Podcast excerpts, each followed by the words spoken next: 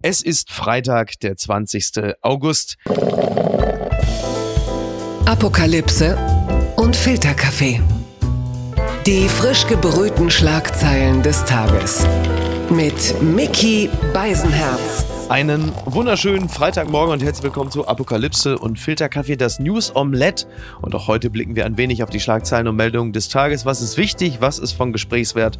Worüber lohnt es sich zu reden? Und er ist auch, äh, sagen wir mal, sehr gesprächig und äh, politisch vielfältig interessiert. Ich freue mich sehr über ihn. Er ist Journalist, Moderator, einer der Reporter des Auslandsjournalformates Trending vom ZDF und er ist Co-Host des Podcasts Kanakische Welle. Guten Morgen, Malcolm O'Handel. Guten Morgen. Ich moderiere auch den Podcast Sack Reis vom Südwestrundfunk. Die sind immer sauer, wenn ich den nicht erwähne. Das ist ein toller Podcast von Das Ding. Könnt ihr euch auch Ja, okay. Nein, das, das, das wollen wir natürlich, das wollen wir denen nicht vorenthalten, bevor es da noch Stress mit denen gibt. So wollen wir den Podcast auf keinen Fall anfangen. Stress gibt es übrigens gerade ähm, im Europapark Rust, denn die verfahren so, dass äh, man dort die Ungeimpften von den Geimpften trennt, dahingehend, dass die nur Getesteten andere Armbändchen tragen als die Geimpften. Und da äh, regt sich natürlich jetzt schon wieder Protest. Ich bin ja ganz überrascht, dass sie die überhaupt reingelassen haben. Ne? Also noch dürfen Getestete irgendwo hin. Ist auch schon mal ein Fortschritt. Ja, ich find's also ich bin erstmal großer Fan vom Europapark Rust, weil man hat die Möglichkeit, mit relativ wenig Geld irgendwie so ein Gefühl zu haben für verschiedene Länder. Und meine Mama hat immer ihr Erspartes immer ausgegeben, um uns mitzunehmen dort. Und ehrlich gesagt, man hat ja unterschiedliche Gründe, warum manche Leute nicht geimpft sind, fände ich das nicht so cool, weil du weißt nicht, warum dem so ist und äh, auf der anderen Seite guckt jemand wirklich drauf, ist es den Leuten so wichtig, wenn es gesundheitlich Sinn macht, dann sollen die es machen. Hauptsache, jeder kann rein. Ja, ich, ich bin nur gespannt. Also das heißt, da muss ja offensichtlich eine Unterscheidung gemacht werden. Das heißt, dann dürfen die Geimpften dürfen auf den Silverstar, Blue Fire, wie heißt das, Atlantica, Super Splash und die Ungeimpften, die dürfen dann nur in Käthe Kruses Puppenausstellung oder wie heißt das eine Ding ins Narrenschloss, ne? Oder Narrenscheune oder so. Länder, die dürfen nach Griechenland und die dürfen nach Spanien. Ach so, ja, stimmt. Das muss ja eine Bedeutung designieren. Ja, Ja. das ist ähm, Tja, hm. ja, weiß ich nicht. Ja, ich weiß auch nicht. Wir müssen übrigens äh, an der Stelle noch anfügen, Christian Drosten, der Virologe, wir wollen ihn nicht vergessen. Er wird uns im Herbst häufiger begegnen. Der hat übrigens gesagt, dass eine Auffrischungsimpfung gegen Corona für die meisten nicht nötig sein wird. Und er rechnet auch nicht damit, dass demnächst irgendwelche Varianten auftauchen, die gegen die Impfung resistent sind. Das sind doch eigentlich schon mal ganz gute Nachrichten für so einen Freitagmorgen, oder? Ich finde das durchaus cool, wenn Drosten das so einschätzt. Trotzdem ist so nichts vorhersehbar. Das ist halt irgendwie, dann kommt noch irgendwie Epsilon um die Ecke. Ja, Deswegen bin ich da einfach sehr, sehr, sehr skeptisch. Am Ende haben auch alle Experten irgendwie bei Afghanistan die eine Sache gesagt und dann kam es auch ganz anders. Insofern, Ich wollte es, ich, Deutsche ich Expertise, wer weiß, wie, wie verlässlich die noch ist mittlerweile. ich, ich, du hast mir die Worte aus dem Mund genommen. Die Schlagzeile des Tages. Die Tagesschau meldet Ausreisen am Flughafen Kabul. G7 fordern Sicherheitsgarantien von Taliban. Noch immer herrscht Chaos am Flughafen in Kabul. Mehr als 5000 US-Soldaten sind im Einsatz, um Evakuierungsflüge abzusichern.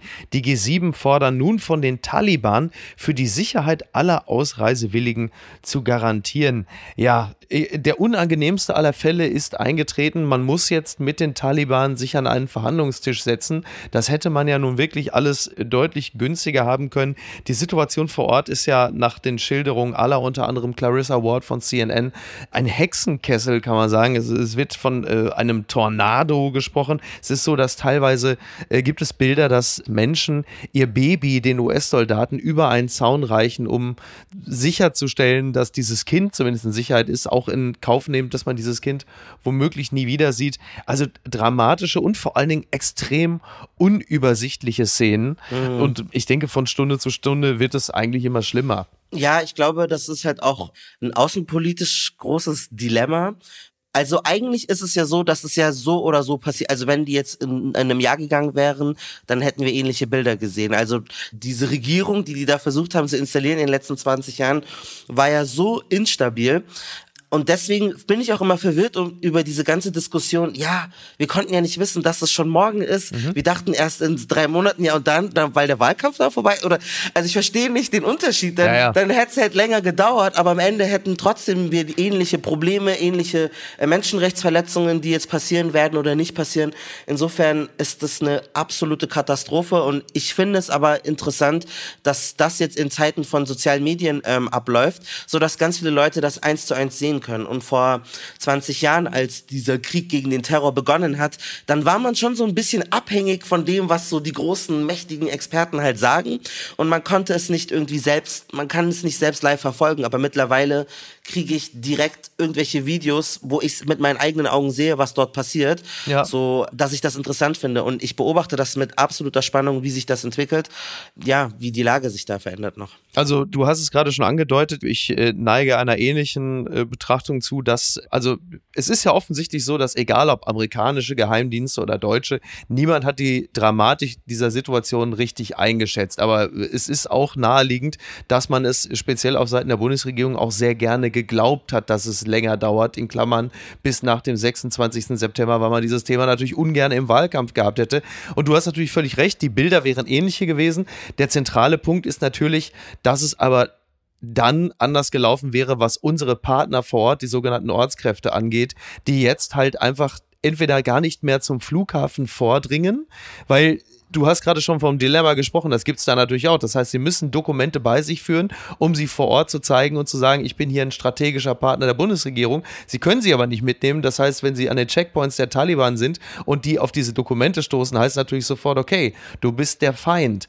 Das ist schon das Problem. Und wenn du dort bist, ist es halt, es wurde ja so geschildert, als sei es irgendwie wie in einem überfüllten Fußballstadion. Das heißt, da irgendwie dann die Leute zu finden, einfach die Nadel im Heuhaufen, ist halt einfach ein Riesenproblem. Und strategisch strategisch ist das Ganze natürlich eine absolute Vollkatastrophe, was wir von der Bundesregierung hören, zum Beispiel von äh, Heiko Maas, der dann halt eben auch gesagt hat, äh, wir alle, die Bundesregierung, die Nachrichtendienste, die internationale Gemeinschaft, wir alle haben die Lage falsch eingeschätzt, was natürlich auch bedeutet, die Verantwortung diffundiert ins Nichts. Also wenn, wenn alle schuld sind, muss auch niemand zurücktreten. Ja, aber das, also ich finde das wirklich merkwürdig. Ich habe mir letztens jetzt noch eine Talkrunde angeguckt bei der Deutschen Welle und da waren sich auch einige Experten einig, also auch der Chef von dieser Pashtu, das ist eine Sprache in Afghanistan, der Pashtu-sprachigen ja. Redaktion. Und die USA haben ja schon mit der mit Taliban schon vor Jahren einfach schon Gespräche geführt, so nach dem Prinzip, naja, die Regierung hat eh nicht so viel zu sagen, lass mal schon mal klären, wie unsere Beziehungen. Trump hat sich doch mit denen genau, auch getroffen genau, so, ja, genau. So äh, in, Kat in Katar. Und dann denke ich mir so, okay, also in irgendeiner Form war das ja eine, eine Eventualität. Also man hat das ja schon mitkalkuliert. Das war schon im Kartendeck. Und das, finde ich, macht das Ganze so merkwürdig, dass jetzt auf einmal alle so überrascht sind und das nicht haben kommen sehen. Ähm, ich glaube, sie sind so überrascht, der eben genau, dass es so schnell ist, aber nicht, dass es passiert. Also sie hätten sich gedacht, dass es vielleicht irgendwie passiert, wo es ein bisschen untergeht oder so eine kleine doofe Meldung, oh, Afghanistan, da ist so ein mhm. bisschen ja, ja. Trouble. Aber dass es halt so krass vonstatten geht, ich glaube, das nervt einfach die meisten Politiker jetzt auch in Deutschland auch PR-technisch. Also einfach naja, weil die Macht der Bilder, du hast es ja gerade schon angesprochen, ja. Social Media sorgt natürlich bei allen Themen mittlerweile für eine extreme Empathieinfusion. Das heißt, die Menschen sehen die Bilder, du siehst die Menschen, die von der Maschine stürzen, du siehst äh, die weinenden Frauen, die Kinder, den Komiker, der von den Taliban verschleppt und später umgebracht wird. All die Dinge siehst du und du wirst natürlich nicht mehr nur mit Zahlen konfrontiert wie früher, die dich in der Regel nicht so sehr berühren, sondern halt mit Menschen und Schicksalen. Aber yes. zur Wahrheit gehört natürlich auch, zumindest zu der Wahrheit, die ich, an die ich glaube, ist, wir wenden uns auch schnell wieder ab.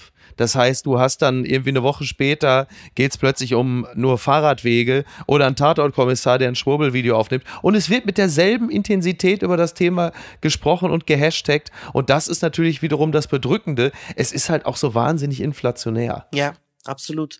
Also sobald jetzt irgendwo ein Reaktor irgendwo umfällt, in sonst wo, und nicht, dass ich das beschwöre, ja, ja, klar. dann ist Afghanistan wieder vorbei. Und dann, ähm, aber was ich schon bemerke, ist, dass sehr viele junge Menschen, die mir auch folgen, die meine journalistischen Arbeit folgen, durch solche Bewegungen wie Fridays for Future und ähm, Black Lives Matter äh, lernen, also diese so globale Zusammenhänge und sich politisch interessiert zu sein, ist total im Mainstream angekommen Ja. und das ist sexy. Und deswegen ist jetzt auch jeder so ein Hobby-Afghanistan-Experte, was aber eigentlich gut ist, weil man sich wirklich mehr damit auseinandersetzt und das nicht mehr so wegklickt, weil man schon auf diesen Demos gelernt hat, ah, das gehört zusammen, das ist irgendwie wichtig und Ja. deswegen finde ich das interessant. Ein letztes, bevor wir zum nächsten Thema kommen. Die äh, Taliban geben sich ja jetzt, äh, ich zitiere nur, gemäßigt.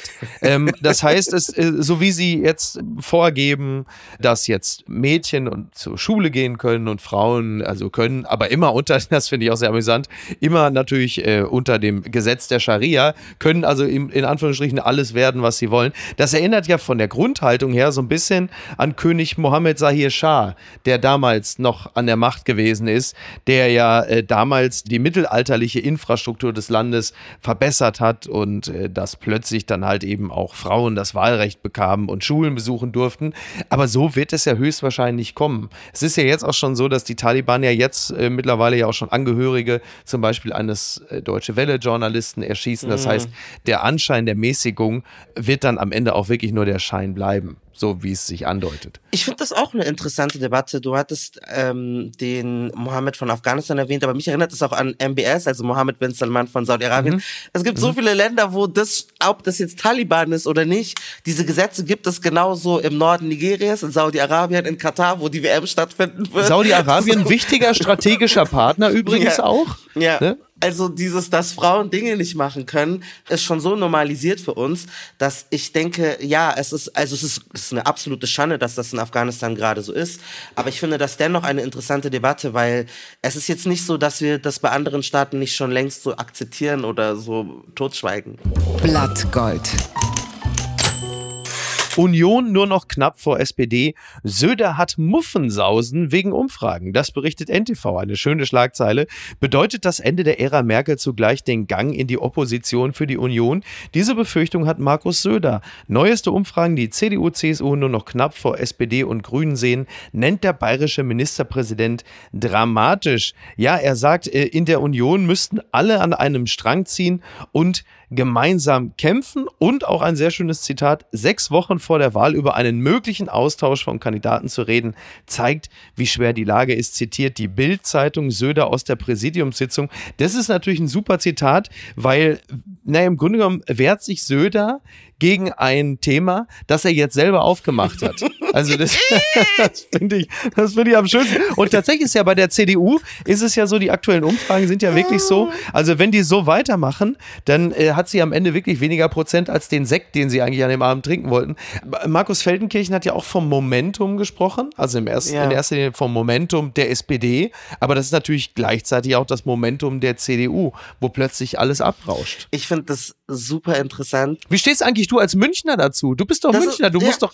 Also, ja. guck mal, Markus Söder kann man jetzt politisch halten von dem, was man will. Ja. Der ist eine charismatische Figur. Der hat zum Beispiel auch, der hat ja auch Identitätspolitik verstanden. Mit seinem Kreuz und wir sind für christliche Werte. Total. Der hat ja auch so diesen Charme von so Lederhose und Laptop. Mhm. Und das verkörpert er einfach gut. Der steht dazu und das kann Laschet einfach nicht. Der, wenn der Söder neben äh, Elon Musk gestanden hätte, dann wären das zwei charismatische, feurige Persönlichkeiten. Dann wäre der nicht so untergegangen. Aber Laschet neben Elon Musk, das war so eine Lachnummer irgendwie. Und deswegen kann ich Söder verstehen, dass es ihm auch gelingt, ähm, bei so progressiveren Themen wie Corona, Wirtschaft, Klima, da macht er einen coolen Eindruck, aber dennoch sozialpolitisch sehr konservativ, die nukleare Familie. Und das ist so ein Mix, der viele Leute abholt. Und das kann Laschet einfach nicht, nicht bedienen. Der ist so bedröppelt für viele Menschen. Der bedient zwar irgendwie diese rechte Gesinnung äh, für viele Leute, aber er ist nicht cool und jung. Und es gibt halt auch viele Menschen, die wollen diesen Mix. Und das macht Söder einfach gut. Und in München haben wir auch dieses, wir kennen unsere Pappnasen. So die Polizei, die greift zwar durch, aber ist sicher. Ist nicht sicher, ist besser als Frankfurt. Und das ist so dieser Ja, ja. Söder-Vibe. München ist äh, sicherlich die einzige Stadt Deutschlands, äh, in der ich mich nicht traue, bei Rot über die Straße zu gehen. Das ist zweifelsohne richtig. Und Söder ist natürlich ein begnadeter Selbstdarsteller und auch letzten Endes ja Authentizitätsdarsteller. Das heißt, er gibt ja den Leuten immer genau das, eigentlich im Grunde genommen wie Jürgen Haxen und auch Klaas Relotius, er gibt den Leuten immer genau das, was sie auch sehen oder lesen wollen. Du musst mir nur noch mal kurz sagen, inwieweit du ähm, bei Armin Laschet eine rechte Gesinnung erkennst. Ach so. Ja, ich meine, ich, ich bin sehr lose mit, mit dem Begriff Recht. Ja, ich würde es nur gerne einmal ich aufgenommen glaube, wenn haben. Der, wenn der halt sehr deutlich macht, dass 2015 sich nicht wiederholen kann, ähm, Mhm. dann ist das für mich schon so eine Art Whistleblowing. Das ist so eine, so eine Signal, so ein Ding, so Leute, wir werden jetzt nicht mit Ausländern überflutet, sondern ich, ich halte dagegen. Und viele dieser Debatten sind ja auch total weiß ich nicht, merkwürdig. Also wenn dann so viel Platz eingenommen wird, ist Gender, Wahnsinn und so und so ein Sprech auch übernommen wird, der suggeriert, als gäbe Ja. es irgendwie so eine Mafia von Transgender-Personen, die uns alles vorschreiben, dann hat das für mich schon so ähm, Fischen am rechten Rand. Aber ihn an sich äh, als Person würde ich jetzt nicht als äh, super rechts einordnen, aber ich glaube, dass er sich über diese Wählerinnen und Wähler freut. Jetzt stellt er sich wahrscheinlich, dass ich die Gender. Wir haben das hier auch schon festgestellt, dass dieser schnell geäu vor allen Dingen unangenehm schnell geäußerte Satz äh, 2015 darf sie nicht wiederholen, beziehungsweise die Fehler von 2015 dürfen sich nicht wiederholen. Das sind ja auch nochmal zwei unterschiedliche Aussagen, wie ich finde. Der kam halt wahnsinnig schnell. Also es war so ein klassischer März-Move, dass das die direkte Reaktion auf das war, was man in Afghanistan gesehen hat. Ich stimme dir natürlich zu, dass er äh, speziell da im, sagen wir mal, ich formuliere es mal vorsichtig, sehr konservativen bis rechten Lager da natürlich ganz klar ein Zeichen setzt, damit die nicht auch noch verschwinden, weil er ja halt eben eine sehr schwache Führung an den Tag legt dieser Partei und will dann natürlich in die Richtung blinken und sagen, pass mal auf Leute, äh, auch ich kann hier klare Kante, in diesem Falle allerdings nicht gegen rechts, sondern halt gegen, gegen die in Anführungsstrichen falsche Zuwanderung. Das ist äh, zweifelsohne der Fall, ist halt aber auch bedauerlicherweise ein bisschen die Abkehr von seinen Überzeugungen, denn er war immer derjenige, der ja Angela Merkel speziell sehr, sehr gestützt hat in ihrem Kurs, was die Flüchtlingspolitik angeht. Auf Laschet konnte sie sich immer verlassen. Dass ausgerechnet jetzt der, er derjenige ist, der in gewisser Hinsicht davon ein bisschen abweicht, ist sicherlich in erster Linie den Umfragen geschuldet. Aber es bleibt natürlich trotzdem Das ist eine unangenehm. politische Lücke, die es auch medial gibt und deswegen hat Bild auch seinen eigenen Fernsehsender. Da kommen wir aber gleich noch drauf zu noch sprechen. später zu sprechen Da kommen. kommen wir doch gleich. Ein Bild noch, äh, ein Bild noch, da, da müssen wir noch kurz drüber sprechen. Äh, Olaf Scholz ist heute im SZ-Magazin und der wandelt ein bisschen auf den Spuren von Per Steinbrück in dieser Serie Sahen Sie nichts, in der man halt einfach ohne Worte auf gewisse Fragen reagiert und das Bild, was allen jetzt schon so hängen geblieben ist, ist Olaf Scholz, der halt auf diesem Schwarz-Weiß-Bild die Raute macht.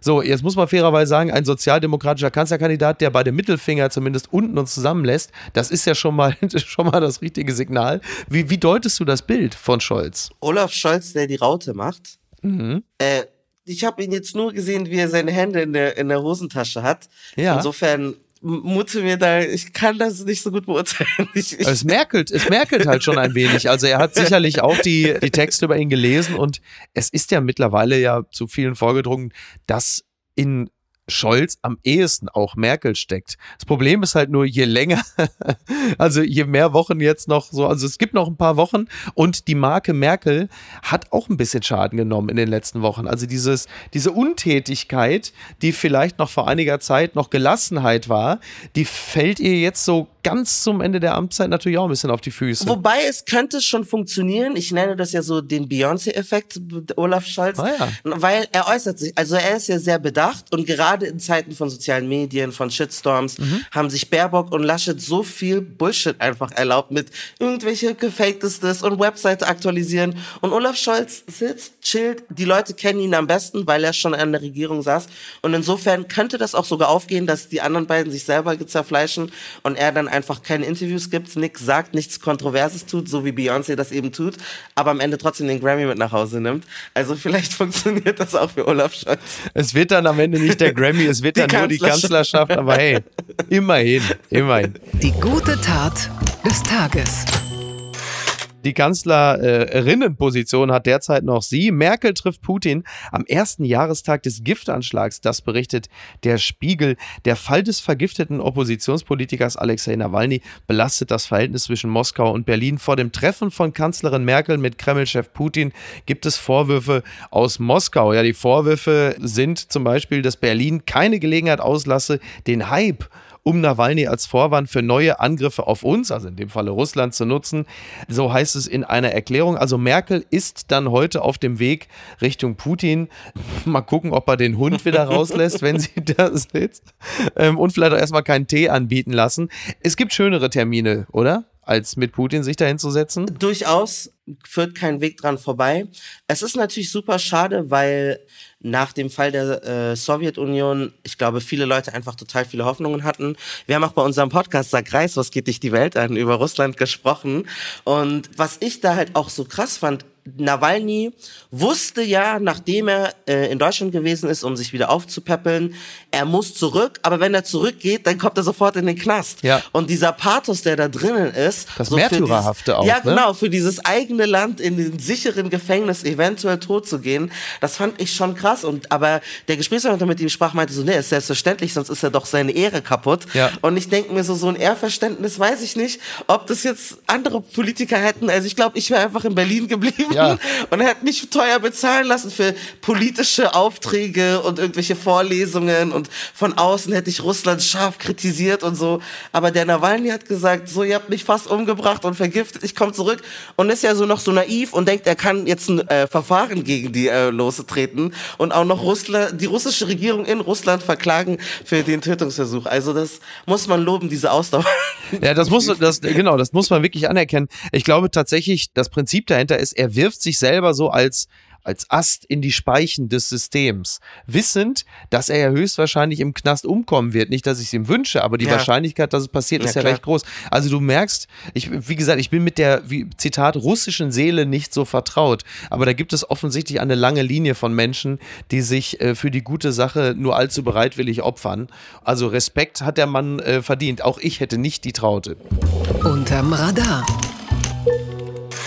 Burkina Faso, zahlreiche Tote bei Angriff auf Militärkonvoi, das berichtet der Deutschlandfunk. In Burkina Faso sind bei einem Anschlag mutmaßlicher Dschihadisten auf einen Militärkonvoi 47 Menschen getötet worden. Ja, ich habe das mal in der Rubrik unterm Radar eingeordnet, weil das natürlich Dinge sind, die wir in der Regel äh, unsere Nachrichten nicht entnehmen, genauso wie zum Beispiel sieben Tote bei Angriff auf Shell-Mitarbeiter in Nigeria. Das war eine übrigens eine Südtiroler Seite, auf der ich das gefunden habe. Also das zeigt auch nochmal sehr deutlich, inwieweit unser Fokus auf den Dingen liegt. In Nigeria war es zum Beispiel so, dass kein Bekennerschreiben vorliegt, aber die nigerianischen Behörden in der Regel davon ausgehen, dass die Unabhängigkeitsbewegung der Völker von Biafra hinter den Angriffen steckt. Jetzt ist es bei mir ja so, ähm, ich bin ja nun überhaupt nicht sachkundig, was das Thema angeht, aber du hast ja als politischer Korrespondent ähm, recht regelmäßig aus Nigeria und Westafrika berichtet. Ja. Deswegen hast du natürlich ein gutes Gespür dafür, was da eigentlich gerade passiert. Absolut. Ich freue mich schon auf mein ARD-Studio, um dann über Westafrika zu berichten.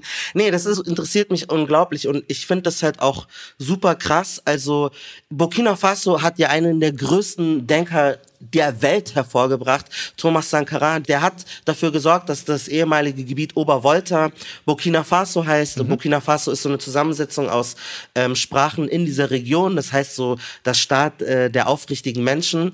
Aber im Grunde genommen sind sie dann doch korrumpierbar, weil es wir wieder mit Korruption zu tun haben. Thomas Sankara wurde getötet. Am Ende ist dann ein Diktator, der ewig lang, also da sind teilweise, wir denken, Merkel ist lang, die, die schaffen das Doppelte Also, und ja, ja. Dreifache an Amtszeit. Und das Problem ist dann tatsächlich, dass dadurch, dass diese äh, Diktatoren an die Macht gekommen sind, alles, was zum Beispiel Sankara geschafft hat, er hat Frauenrechte ähm, nach vorne getrieben, er hat es geschafft, glaube ich, 70 Prozent der Leute alle zu impfen. Er hat Bildung nach vorne getrieben. All das ist zurückgegangen und mit fehlender Bildung dann äh, kommen solche religiösen Extremisten auch an die Macht. Und diese ähnlichen Probleme haben wir auch in Nigeria. Und das ist der Grund, warum zum Beispiel im Südosten, also diesen Fall, den du jetzt beschrieben hast, der ist von der Biafra-Bewegung. Und vielleicht kennt ihr von den Medien dieses klassische Bild von dem schwarzen Kind mit dem Blähbauch, Blähbauch, und der Fliege. genau. Und das Genau. ist von dem sogenannten Biafra-Krieg. Also Biafra ist eine Region in Nigeria, das ist der bevölkerungsreichste Staat in Westafrika. Und als die Briten dort gewesen sind, haben die einfach irgendwelche Grenzen gezogen. Und die haben das Land Nigeria genannt, weil das ist ein Fluss, der heißt Niger. Und dann haben die gesagt, Ja. lass mal Nigeria nennen. Aber es gab halt eigene Völker und Staaten davor. Und grob gab es drei große Regionen. Der Norden, äh, der Südosten, das ist die Biafra-Region und der Südwesten. Und der Norden ist schon ganz dem 17. oder 15. Jahrhundert, also sehr lange muslimisch dominiert. Und die haben ein ganz anderes Staatssystem. Also dort geht es um Theokratie. Man kann sich auch damit abfinden, dass es eine Elite gibt, weil die gelehrt sind. Mhm. Aber die Ibos zum Beispiel, die hatten ein System, das sehr auf Wirtschaften aufgebaut war. Und deswegen waren die stinksauer, weil die haben am meisten Geld verdient, aber wurden dann von den Briten einfach mit denen fusioniert. Okay, und dann verstehe. war das so ein bisschen wie in Jugoslawien. Ist aber auch wieder die Intervention von außen halt. Ne? Absolut. Ne? Und es ist wie in Jugoslawien, wo dann die Kroaten und die Slowenen irgendwie viel mehr verdient haben als die Bosnier und dann haben die gesagt, kein Jugoslawien mehr, wir wollen äh, uns absondern. Ja. Und das wollten die halt, äh, die Ibos in Biafra auch, ist blutig niedergeschlagen worden und 50 Jahre später schwelt halt immer noch dieser Konflikt. Ja. Diese ganzen Dinge sind so krass miteinander verknüpft und es ist super schade, wie wenig man auf äh, Westafrika blickt, weil auch total viel von Schokolade, Kakao, Öl kommt alles aus der Region. Auch nicht ganz unproblematisch, ne? die Gewinnung eben dessen. Absolut, nein, aber da ist halt ein Empathiegefälle. Ich glaube, man nimmt sich ja. nicht so oft die Zeit, wirklich herauszufinden, was ist da. Man lernt diese Länder nur irgendwie als ja, da kommen die Geflüchteten her, aber die Fluchtursachen muss man ja dann auch betrachten. Und die sind dann auch wieder connected mit Taliban. Also das ist ja auch wieder, also Boko Haram, diese islamistische Organisation, die auch in anderen westafrikanischen Staaten für Probleme sorgt, war ja eine Zeit lang auch Ableger von Taliban. Also die wurden dort einfach Taliban genannt. Insofern es ist alles sehr krass miteinander vernetzt und es ist super schade, wie wenig drauf geguckt wird, weil ähm, die ganzen Sachen, die befürchtet werden in Afghanistan, sind dort schon eingetreten. Also im Norden Nigerias wird dir die Hand abgehackt. Im Norden Nigerias äh, äh, wirst du als Frau, äh, kannst du gar nichts machen und es gibt über drei Millionen Geflüchtete innerhalb dieses Landes, die äh, keine Heimat haben und es interessiert die Leute nicht. Dann haben wir keine Empathie mehr dafür. Ja, ja. Jetzt kommen wir mal zu einer ganz anderen Form äh, der, der Schreckensherrschaft. Entzauberte Scheinriesen. Schwere Vorwürfe gegen US-Star, Missbrauchsprozess gegen R. Kelly, Zitat, er ist ein Raubtier. Das berichtet T-Online. Seit Jahrzehnten gibt es Missbrauchsvorwürfe gegen R. Kelly. Zum Prozessauftakt hat das erste mutmaßliche Opfer vor Gericht sein Schweigen gebrochen und erschreckende Details ausgebreitet. Ja, eine 28 Jahre alte Frau, Geronda Pace heißt sie, und sie sagt, dass der Sänger sie als Minderjährige im Alter von 16 Jahren sexuell und körperlich misshandelt habe. Er schlug mich und wirkte mich, bis ich ohnmächtig wurde. Danach habe er ihr ins Gesicht gespuckt und sie zum Oralsex gezwungen. Und das ist letzten Endes nur ein Beispiel von äh, vielen inmitten eines Systems, das R. Kelly sich äh, offensichtlich, denn wenn die Vorwürfe stimmen, dann war es, er ein System geschaffen hat, in dem auch unter anderem Fahrer und Bodyguards involviert waren. Also Wahnsinn, äh, speziell auch für Menschen wie dich und mich, die wir die Musik von R. Kelly lange Zeit sehr gerne gehört haben, wenn ich mich nicht komplett irre, Komma, Malcolm, speziell was dich angeht.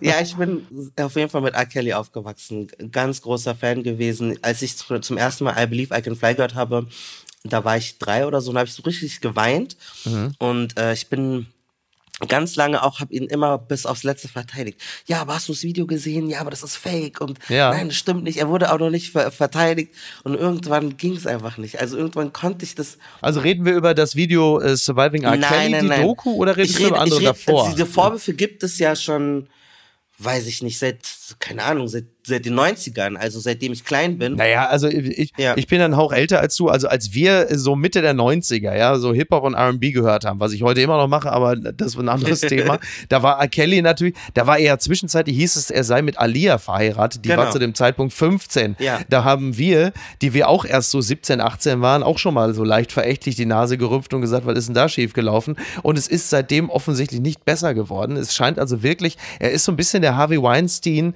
äh, des RB. Er nennt sich ja selber der Rattenfänger des R&Bs und der Pied Piper of R&B und der Rattenfänger von Hameln hat Kinder mit seiner Flöte angelockt, mit seiner Musik. Ja. Also er hat uns die Hinweise die ganze Zeit gegeben. Er hat sein Album heißt Schokoladenfabrik und Willy Wonka hat auch Kinder Wahnsinn. in seine Schokoladenfabrik Wahnsinn. da verirrt.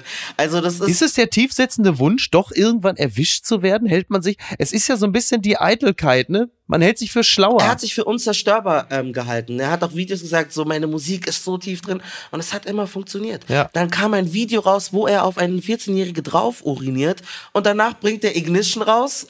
Super krasser Song und dann ist es den Leuten egal. Also der dachte einfach, der ist Superman und jetzt kommt die Realität und holt ihn ein. Und ich find's gut, ich find's gut, wenn er richtig im Gefängnis sitzt, weil dann kann ich wieder seine Musik hören, ohne ihn zu unterstützen. Weil dann unterstütze ich ja, Ach, weil dann ja unterstütze ich ja seine ja Kinder oder seine Familie und die können ja nichts dafür. Ja. Oder wer auch immer. Aber wenn er im Knast ist und richtig verurteilt, Ja. dann hat er keine Mittel mehr und dann verdient er ja nicht mehr dran, denke ich mal. Das ist ein, ein interessanter Ansatz, äh, den ich so noch nie verfolgt habe. Finde ich aber äh, grundsätzlich, also letzten Endes ist ja Film, Literatur, Musik ist natürlich auch in erster Linie ganz viel Gefühl und Projektion. Das heißt, ähm, manch einem wird es schwer fallen, I Wish zu hören oder äh, Down Low mit dem Bewusstsein, was da sonst noch passiert ist. Also man, Ja. ne, dass da auf Leute drauf uriniert, die Bilder kriegt man dann irgendwann auch nicht mehr aus dem Kopf. Ich finde aber den Gedanken, dass man sagt, ich unterstütze ihn dadurch nicht mehr finanziell, indem ich äh, die Konzerte nicht besuche oder die Musik nicht irgendwie oder beim Streaming oder ich sag mal so, das kann man so machen. Es wird auch genügend Menschen geben, die jetzt aufspringen und sagen, um Gottes Willen, wie kann man nur? Aber ähm, wie das halt mit der Kunst ist, ne? er hat Also ja auch für Whitney Houston und für Michael Jackson geschrieben und so. Und Also, Moment mal, dieser Michael Jackson war da nicht auch. Ach so. das wird, das jetzt, und Bob Dylan wird auch immer schwieriger. Es, äh, Äh, ja, ja, die Rolling Stones ja, und ja. so. Also, ja, klar, The Who, ach Gott, ey, das ist äh, der große Diktator Ich von meine, Charlie Elvis Chaplin, wird auch schwierig hat doch eine. Minderjährige gehabt und die mit Drogen vollgepumpt. Äh, ich, Ich glaube schon. Kann Doch, mich ich jetzt nicht direkt sicher. daran erinnern. Ich fürchte aber, dass der Maßstab, den wir heute an Popstars oder auch, sagen wir mal, an äh, gesellschaftskonformes Verhalten anlegen, nicht derselbe ist, äh, den man damals in den 70ern hatte, wo die äh, Flieger von Led Zeppelin und Co. voll waren mit 15-Jährigen. Ja. Das ist ja auch gut und richtig so, aber es, ist, es lässt sich heute nicht mehr lösen. Nee, sowieso, da, nee, da, da muss ich dir recht geben, in der Recherche, wir haben auch eine Folge bei der Kanakischen Welle dazu gemacht, habe ich auch rausgefunden, dass das Schutzalter in vielen Ländern gar nicht so hoch ist. Also Mhm. in Kroatien zum Beispiel kannst du zwölf Jahre alt sein und mit erwachsenen Leuten Sex haben. Das Okay. ist sehr niedrig.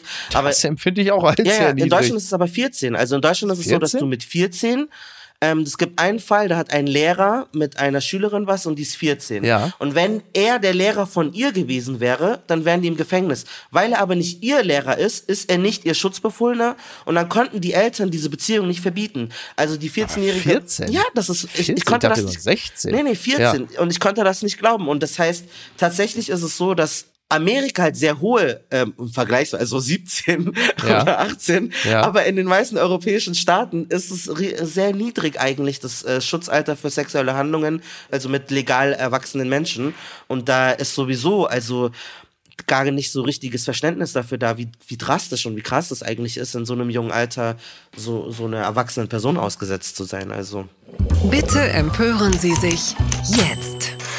Jetzt ist mal die Frage, was für ein Schutzalter hat man, wenn man diesen Sender demnächst guckt? DWDL meldet, Bild startet mit Laschet und Scholz ins TV-Abenteuer. Am Sonntag startet bekanntlich der TV-Sender von Bild. Das berichtet DWDL. Und gleich zum Auftakt erhoffen sich die Verantwortlichen besondere Aufmerksamkeit durch Auftritte der Kanzlerkandidaten Armin Laschet und Olaf Scholz. Wie Springer am Donnerstag mitteilte, wird es am Sonntagabend bei Bild die sogenannte Kanzlernacht zu sehen geben. Also klar, Kanzlernacht, Olaf Scholz, okay, aber was macht Armin Laschet da? Ne? Ähm, es wird ja nach Ansicht aller, inklusive auch meiner, wird Bild TV höchstwahrscheinlich so etwas wie das deutsche Fox. Fox, News werden. Fox News. So, äh, Twitter wird natürlich glühen, speziell am Sonntag, weil alle natürlich A sehen wollen, was Armin Laschet heute wieder äh, komisches erzählt. Das ist ja mittlerweile ja so eine Art Running Gag geworden. Er ist ja so ein bisschen der Lothar Matthäus des Wahlkampfes.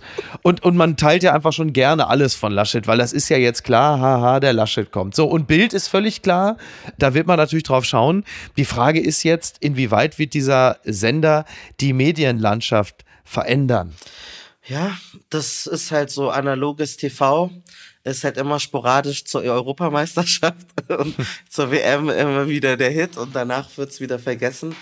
Ich denke, für viele Skandal, Aufreger, Twitter-Shitstorms werden die schon sorgen. Aber ich finde, Bild hat sich halt so oft schon disqualifiziert und so oft immer wieder bewiesen, dass die halt einfach also keine journalistischen Standards haben und für jeden einzelnen irgendwie coolen Sportbericht oder ja, Ronsheimer, der dann auch mal irgendwas Cooles macht oder so, ist da so viel Müll einfach. Aber exzellente Afghanistan-Berichterstattung Genau, von ja. Ronsheimer. Also das, das fand ich fantastisch. Wobei ich me- meine afghanischen Journalistenfreunde, die sehen das nicht so, die sagen so, oh, also nicht so geil, aber ja, genau, es kann auch sein, aber da ist halt zu viel, also ich, wenn ich dran denke, die haben doch mal Nachrichten in so einem Familiendrama, wo jemand umgebracht wurde, haben die WhatsApp-Nachrichten Ja, ja, die Chats, veröffentlicht die und so. Chatverläufe. Also das sind Ja, ja, das so viele Dinge, wo man sich so komplett disqualifiziert, wo ich einfach dann Ja, Es, es wird spannend sein zu sehen, wer da die inhaltliche Marschrichtung vorgibt. Ne? Also wenn man sieht, was Reichelt so äh, Woche für Woche auf seinen Titelseiten macht,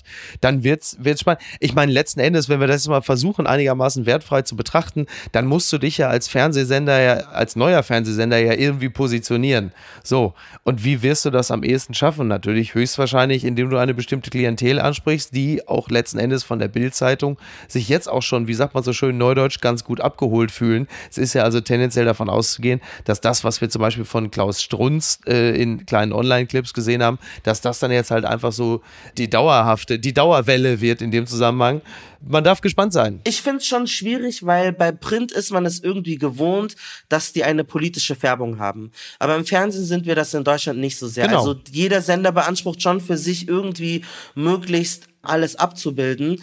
Und das gerade bei vielen außenpolitischen Fragen, so ein amerikanistisches Blatt, so ein Blatt, was auch eine ganz klare Nahostposition hat, dann finde ich das ehrlich gesagt schon schwierig, weil Kinder, die Fernsehen gucken, wenn es sie noch gibt, oder junge Menschen, können das eventuell nicht einordnen. Und deswegen sehe ich das auch gerade auch bei Wahlkampf, bei solchen Dingen echt nicht unproblematisch. Also ich bin gespannt, welchen Einfluss sie da haben. Twitter. 280 Zeichen Wahnsinn. Das habe ich bei Twitter gefunden, das war ich sehr lustig. Es war ein Dialog, der offensichtlich bei eBay Kleinanzeigen stattgefunden hat. Hey, ich würde das Zelt gerne nehmen. Fehlt nichts, oder? Ist das für ein Festival geeignet? Hallo, Hm, ich denke schon, ist vollständig und wasserdicht. Stangen sind gerade, keine Risse. Leg auch gerne noch ein paar zusätzliche Heringe dazu für alle Fälle, werden ja schnell krumm. Wurde nur ein paar Mal aufgebaut. Klingt gut. Können wir 30 Euro ohne die Heringe machen? Na, die 40 müsste ich schon haben. Die Heringe habe ich sowieso übrig. Hm, ja, aber ich bin Veganer. Ja, das ist schön, aber du kannst wohl kaum Karotten in den Boden kloppen, um das Zelt festzumachen. Ja, dann nimmt man so Haken. Die nennt man auch Heringe. Oh, okay. Ich melde mich gleich nochmal. Sehr schön. Ob es echt ist, keine Ahnung. Mir hat es auf jeden Fall sehr, sehr gut gefallen. Malcolm, ich dachte. Ich hätte so ein Safe, ein Dialog. Ich, ich gehe nicht campen oder sowas. Ich auch nicht, ich auch nicht. Ich kann nicht grillen, ich kann nicht campen. Und äh, ich habe auch eigentlich vergleichsweise wenig Ahnung von Autos. Wovon habe ich überhaupt Ahnung? Ich weiß es auch nicht. Keine Ahnung. Malcolm, ich danke dir ganz herzlich. bedanke mich. Äh, Ich würde gerne noch kurz auf zwei Seiten verweisen. Das ist äh, kabulluftbrücke.de. Ähm, Erik Marquardt hatte das gepostet. Da geht es natürlich darum, die Luftbrücke so lange wie möglich aufrecht zu erhalten. Und, weil das auch wichtig ist und völlig untergegangen ist, Haiti. Davon hat man auch kaum Ja. Notiz genommen. Deshalb www.ärzte-ohne-grenzen.de Schrägstrich unsere-arbeit Schrägstrich Einsatzländer Schrägstrich Haiti. Da kann man spenden, um äh, die Menschen, die Opfer von dem Erdbeben geworden sind, um die dort zu unterstützen. Und außerdem neben Haiti, was natürlich super wichtig ist, ist natürlich auch die Situation der Roma und Sinti. Wir haben dazu eine Folge gemacht bei uns im Podcast, auch mit dir, lieber Miki. Danke, dass du äh, auch Rede und Antwort äh, gestanden bist zu dem Thema.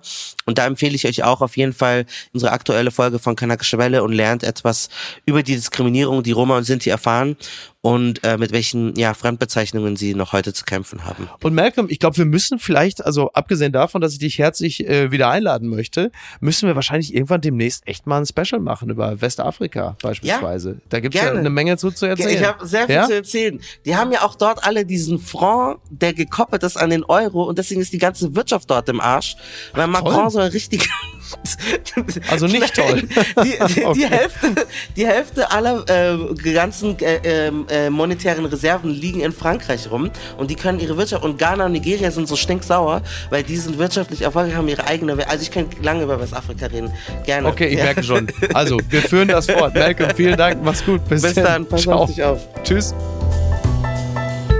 Apokalypse und Filtercafé ist eine Studio Bummens Produktion mit freundlicher Unterstützung der Florida Entertainment. Redaktion Niki Hassania.